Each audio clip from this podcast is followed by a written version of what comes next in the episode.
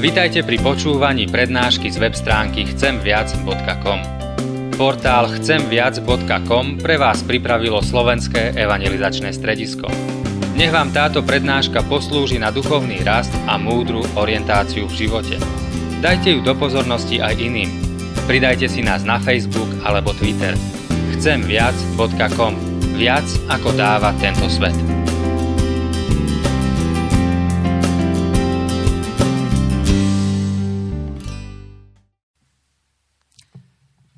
Bratia a sestry, ďakujem za pozvanie na túto konferenciu a keď som od brata Slávika dostal také požiadanie, aby som hovoril na túto tému a keď mi povedal, že sol spôsobuje smet, tak som sa zamyslel o všeličom som už hovoril pri soli, to, že konzervuje, to, že pomáha, to, aké má účinky, ale niekdy som si nejako zvlášť neuvedomil práve to, že sol spôsobuje smet.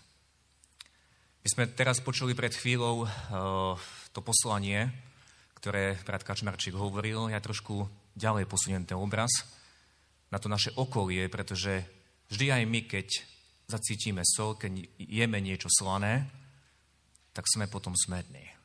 Tak som si uvedomil, že je to možno to najpodstatnejšie aj pri tejto konferencii, pretože to konferencia evangelizačného strediska.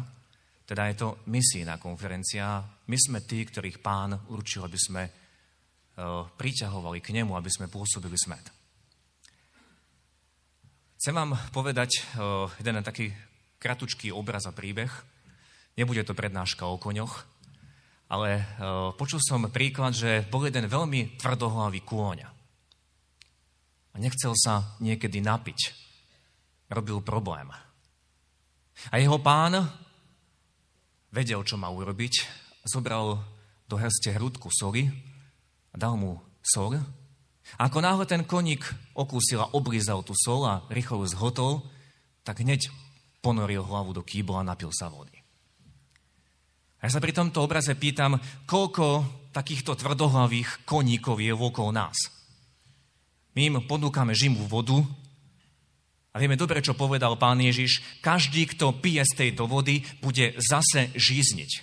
To bola tá obyčajná voda. Ale každý, kto by pil z vody, ktorú mu ja dám, nebude žízniť na veky, ale bude v ňom prameňom vody prúdiace k väčšnému životu. Veľmi dobre toto poznajú, keď sa najeme niečoho slaného, výrobcovia všelijakých tých slaných prípravkov, napríklad čipsov, a vieme, že pokrmom dnešnej mladej generácie sú čipsy, pozerajú telku a jedia pritom čipsy. A potom sú smední a tak im postavia kolu. Čipsy a kola. A z koly sa napijete, ale opäť vysmednete. A je to veľký biznis. A myslím, že obrazy, ktoré máme pred sebou, sú jasné. Ježiš je tá živá voda. On povedal tie slova, ktoré sme už počuli, z vody, ktorú mu ja dám, na jednom mieste v Evangeliu Jánovom je napísané v 7. kapitole, verš 37, v posledný veľký deň slávnosti stal Ježiš a volal, ak niekto žízni, nech príde ku mne a napije sa. Ako písmo hovorí, rieky živej vody potečú znútra toho, kto verí vo mňa. Áno, pán Ježiš je živá voda a my sme sole. Ako sme počuli ten verš, o, ktor- o ktorom je celá konferencia, vy ste sol zeme, to hovorí pán Ježiš.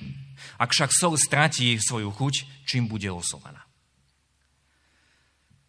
Bratia a sestry, chcem však položiť dnes základnú otázku. Spôsobujeme my ako kresťania smet v tých, ktorí sú okolo nás? Spôsobujeme smet? Musíme si uvedomiť, že my im nemáme čo dať. My nemôžeme ani nemáme sa snažiť týchto ľudí niečím napojiť. Ak toto církev pôsobí, ak církev sama chce ľudí napojiť, tak to nikdy nedopadne dobre.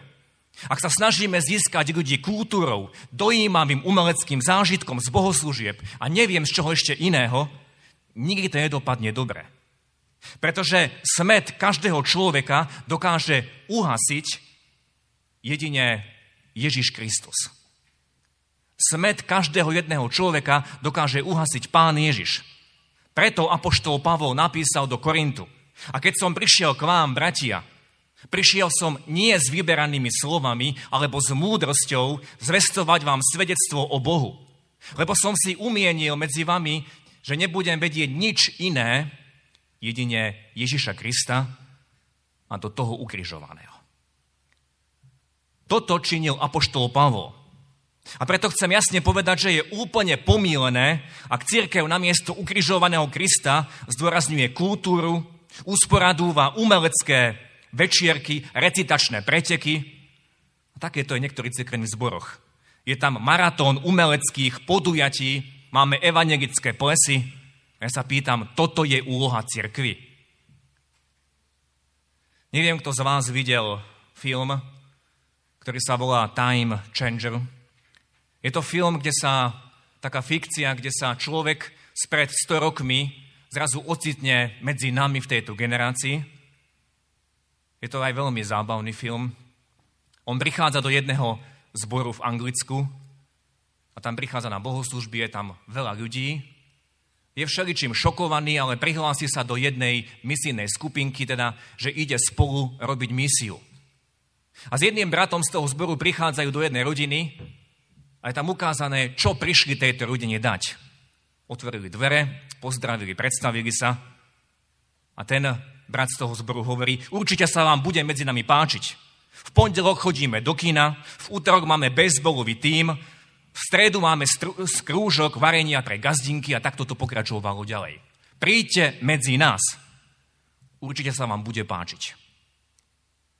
Bratia a sestry, smet každého jedného človeka dokáže uhasiť jedine Ježiš Kristus. A ja sa pýtam, sme o tomto presvedčení? A zdá sa mi, že nie, pretože zdôrazňujeme všeličo iné, len nie Krista, toho ukrižovaného.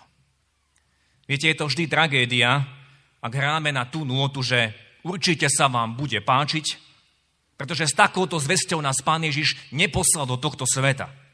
Ale naopak zväzť Evanielia býva aj nepríjemná ušiam, pretože je to zväzť o hriechu, aj zväzť o milosti. Ale vždy, keď hráme na túto nôtu, určite sa vám bude páčiť, tak my chceme sami v tých ľuďoch uhasiť smet.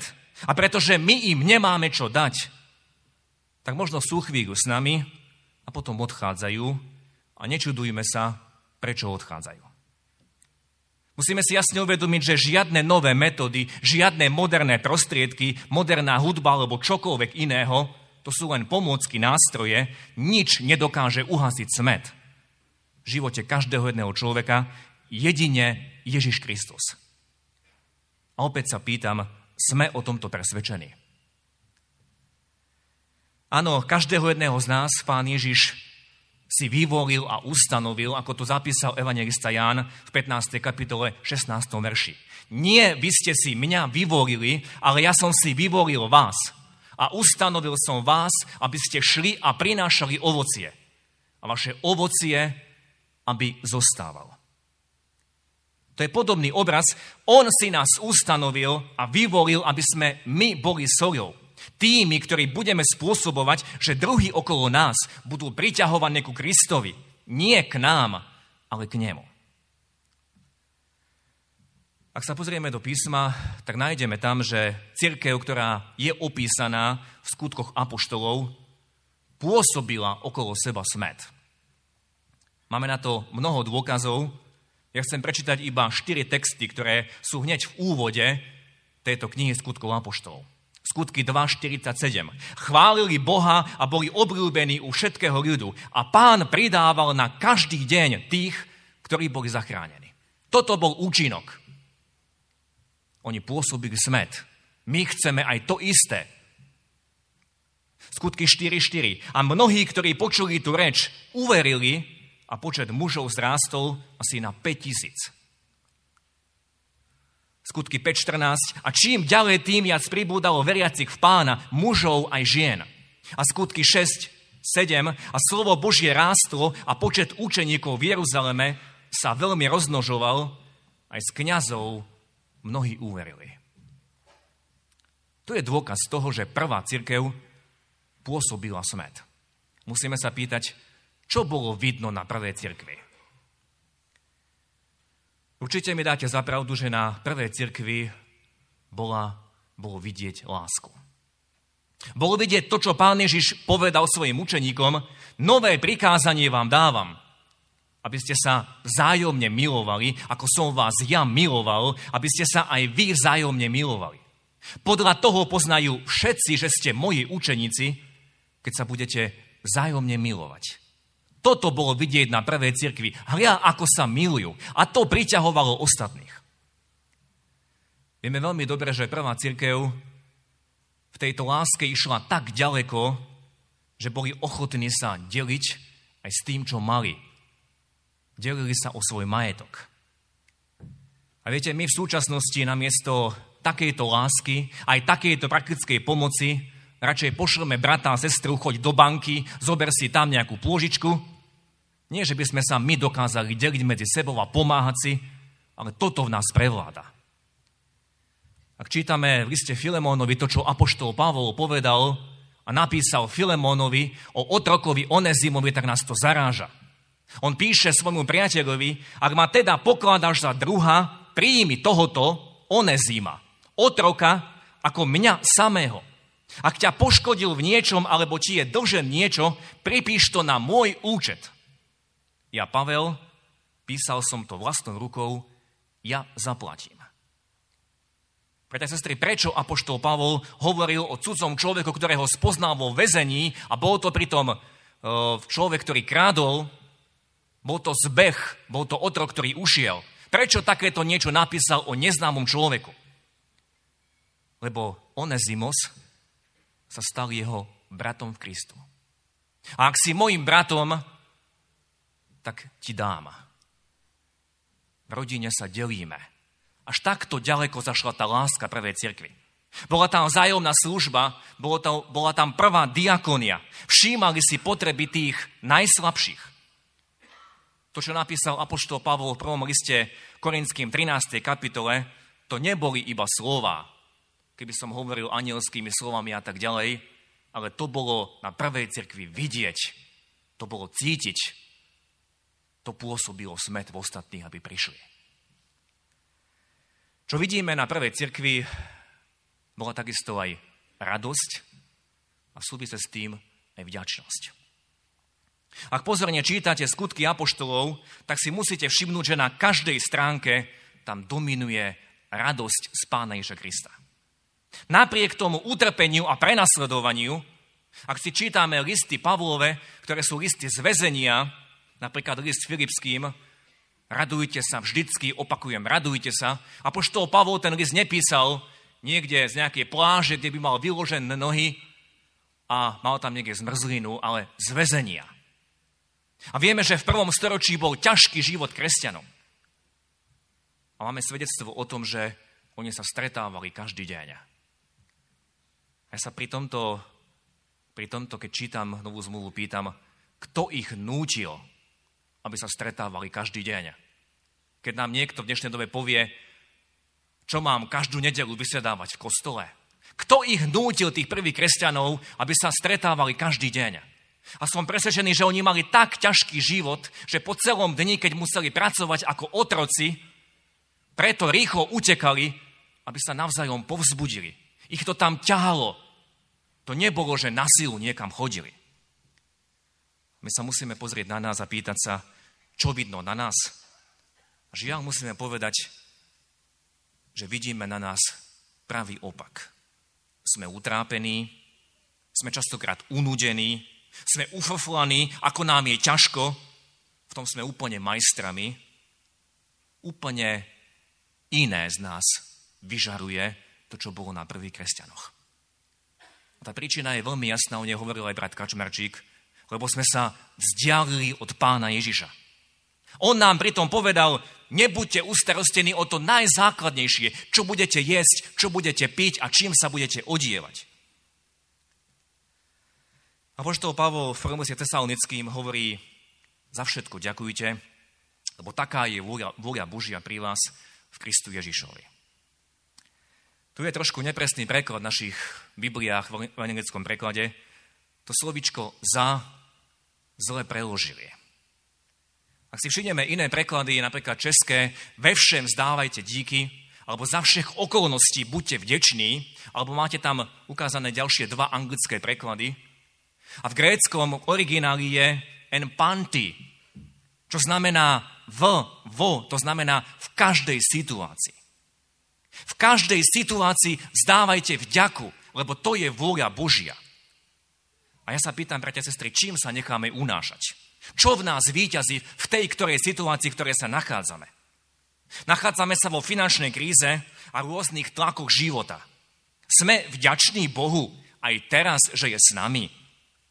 A práve toto bolo vidieť na prvých kresťanoch. Oni mali o mnoho ťažší život ako my. Dovolím si urobiť taký malý exkurs. Doma si môžete prečítať celú 24. kapitolu z proroka Izaiáša. A keď som ju čítal, a čítal som to ešte v marci, tak som si uvedomil, pane, toto je ako predpoveď finančnej krízy. Ja hospodin spustoší zem a vyplienie ju. Nechcem to teraz celé čítať. A tam je napísané, zem bude celkom spustošená a celkom vylúpená. Trúchli vedne zem, chradne, pretože so svojimi obyvateľmi je znesvetená, veď prestúpili zákony a prekročili ustanovenia, rušili moju zmluvu. Preto kliatba zožiera zem a jej obyvateľia pikajú za svoje viny. Túto kapitolu si môžete dočítať doma v tichosti, a keď som to čítal vtedy v marci, tak som si uvedomil, áno, pane, ty si predpovedal túto dobu, ktorá prišla. Aká je naša reakcia? Sme utrápení, ustráchaní, čo bude s nami? Takisto sa pýtame ako naše okolie. Alebo máme nádej. Pane, veď ty si toto dávno predpovedal, ešte mnoho, mnoho storočí predtým, ako Ježiš prišiel na svet. Ty nad všetkým vládneš. Je toto naša reakcia? Sol je iná, má iný pohľad, inak reaguje. A ja som sa rozhodol, že budem ďakovať Pánu Bohu aj v tejto finančnej krízi, aj za ňu, a konám tak aj na službách Božích. A to preto, lebo sa naplnilo a naplňa sa Božie slovo, to, čo vyriekol Boh. My by sme vždy mali súhlasiť s Bohom. Tak nás učí Pán Ježiš aj vočenáši, buď vôľa tvoja, ako v nebi, tak i na zemi. Aj keď tomu nerozumieme a nemusíme všetkému rozumieť, možno v iných očiach, v očiach iného človeka, budeme vyzerať ako blázni. Ale my môžeme aj dnes, v tejto chvíli, ďakovať. Môžeme aj dnes mať pokoj a radosť. A to práve preto, lebo sa plní Božie slovo. Viete, som presvedčený o tom, že naša generácia sme už úplne na konci a pán Ježiš nám jasne povedal, napísané to v Lukáša kapitole 21. Keď sa toto začne diať, spriamte sa a pozvihnite svoje hlavy, pretože sa približuje vaše vykúpenie. Aj tam čítame nie o utrápenosti, ale spriamte sa. My sme úplne na konci a toľko kresťanov v dnešnej dobe je zabývaných, zaneprázdnených všeličím, zaneprázdnených starostiami tohoto sveta a ich predstava o druhom príchode Krista je, že to ešte bude ďaleko, ďaleko. Chcem vám povedať moje presvedčenie. Ja si myslím, že my, naša generácia, sa ho dožijeme. Aj keď stále platia slova, že nevieme dňa ani hodiny, ale je to veľmi blízko. Tie znamenia sa tak naplňajú a naplnili ako ešte nikdy. A je to veľmi blízko. Žijeme s týmto pohľadom a postojom. Očakávame takto pána. A vieme, že prvá církev ho očakávala. Prečo takto nevidíme tie veci okolo nás? Prečo nereagujeme ako prvá církev, ktorá bola plná lásky, radosti, pokoja? Je to aj kvôli tomu, aký je náš postoj k písmu. Nie, že by sme ho poctivo študovali a boli v ňom hlboko zakorenení, pretože tam nájdeme odpovede, aby sme mohli správne reagovať aj na udalosti každej doby. V knihe prísloví je napísané, zlí ľudia nechápu, čo je správne, ale tí však, ktorí hľadajú hospodina, chápu všetko. To neznamená, že všetko musíme pochopiť, ale inak to vidíme. A v proroctve Daniela je tiež napísané, choď Daniel, lebo slová sú skryté a zapečatené až po posledný čas. Mnohí prejdú triedením, očistova skúškou. A vieme, že to sa deje práve dnes. Ale bezbožní budú páchať bezbožnosť.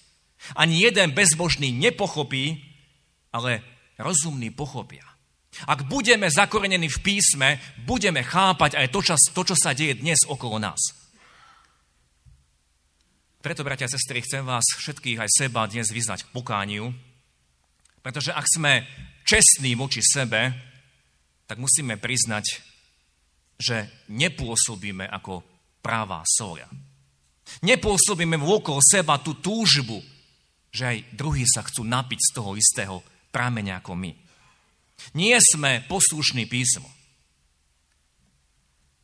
Chcem sa vás pýtať, stalo sa vám, alebo stáva sa vám často, že keď druhí okolo vás chcú to isté, čo chcete mať vy?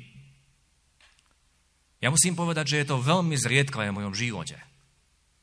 Poviem vám jednu situáciu, keď sme sa stretli po 5 či 10 rokoch na stretávke z gymnázia, tak sme rozprávali každý o sebe, a som predstavoval aj svoju rodinu a všetko, čo sa udialo, odkedy sme sa nevideli.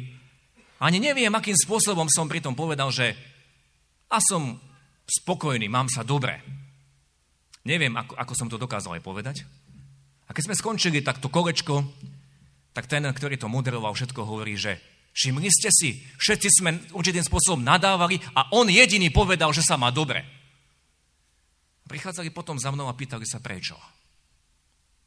Ale musím vám povedať, že málo situácia v mojom živote je, keď druhí chcú mať to, čo chcem mať aj ja. Viete, pri pohľade na náš život sú druhí priťahovaní? Chcem to aj ja? Alebo skôr povedia, tak toto rozhodne nechcem. Takýto nechcem byť. A to sú situácie, ktoré nie sú ako tu na konferencii, kde je pekné, milé prostredie, Tuto to nie je také celkom prirodzené, tu je ľahké niekomu odpustiť, niekomu poslúžiť, uprednostniť mu miesto pri obede, pri raňajkách. Ale ide o náš bežný život. Medzi tými, medzi ktorými sme najčastejšie. Kedy druhý okolo nás chcú mať to, čo mám ja? A možno pri pohľade na náš cirkevný zbor, ak tam niekto nový vkročí, čo tam nájde? Nájde tam prijatie a pohľad, že ja chcem byť takýto istý Dostane chuť prísť aj na budúce? Mne sa veľmi málo ujde ísť niekam na návštevu.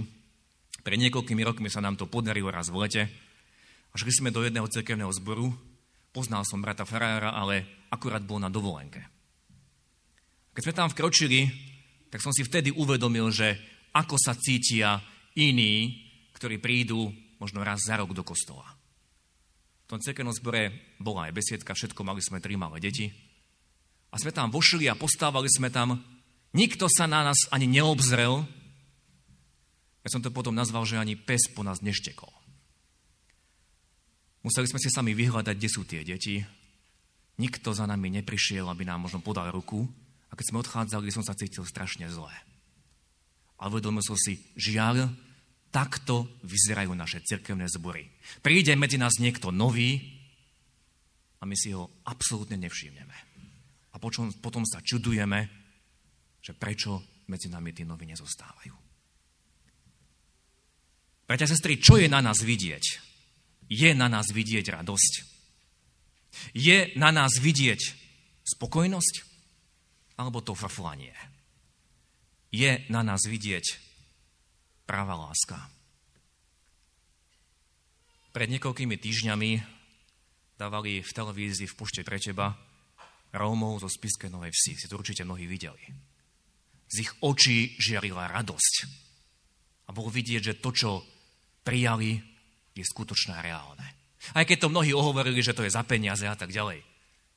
Ale ja som to videl v ich očiach.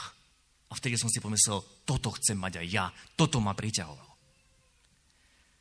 Viete, existujú dva spôsoby, ako dosiahnuť, aby sme v druhých vypôsobili smet. Dva spôsoby. Ten prvý je, že sami sa akýmsi spôsobom napumpujeme, nastavíme sa tak, vyjdeme ráno z domu, ideme do kostola alebo na konferenciu, nahodíme úsmev, začneme používať kresťanský slovník, na každého sa budeme milo usmievať A na otázku, ako sa máme, odpovieme áno, dobre, všetko beží. A je mnoho kresťanov, ktorí žijú takýmto spôsobom života a hovoria si, mal by som byť radosný, mal by som byť vďačný, mal by som byť spokojný s tým, čo mám, veď mi to písmo prikazuje. A žiaľ, tento spôsob je nastúpenie na cestu farizejstva. A viete, aký bol problém farizeov? Farizej znamená oddelený. Ono to je možno podľa tej výzvy starej zmluve, že buďte svetí. Svetý znamená byť oddelený. A tá doba, v ktorej žili farizeji v dobe pána Ježiša, naozaj bola divoká. Boli tam Rímania, tam boli mnohé tlaky z gréckého sveta a farizeji sa chceli od toho oddeliť. A vieme, že pán Ježiš túto ich snahu aj ocenil. Veď on povedal, ak vaša spravodlivosť nebude dokonalejšia ako zákonníkov a farizeov, nikdy nebudete do kráľovstva nebeského. Lenže vieme, že pri farizejoch to bolo práve pokritectvo, maskovania, pretvárka. A to druhých potom odpudzovalo. Ten základný problém, ktorý farizeji mali, o tom už hovoril brat Kačmarčík. Ten základný problém, že srdce človeka je klamné nad všetko a je zradné. Kto sa v ňom vyzná? To je pravda o mojom srdci, o srdci každého jedného z nás. Viete, maskovať sa dokážeme na krátky čas, možno tu na konferencii, ale po chvíle to vyjde na povrch, aký sme tam vnútri. A najväčšie tragédie sú v rodinách, kde rodičia sa pred svojimi deťmi pretvarujú. Tie deti to odhalia a vidia.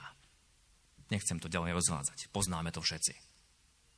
Isté dokážeme rozlíšiť, že Apoštol Pavol a Sílas sa takto nenapumpovali pred vstupom do väzenia vo Filipís, kde spievali chvály, pretože takto by to nedokázali, keby si to sami nejakým spôsobom sugerovali. A teraz budeme radosní. Toto nie je cesta. Viete, musíme si uvedomiť, že byť sojou neznamená vyzerať dokonale.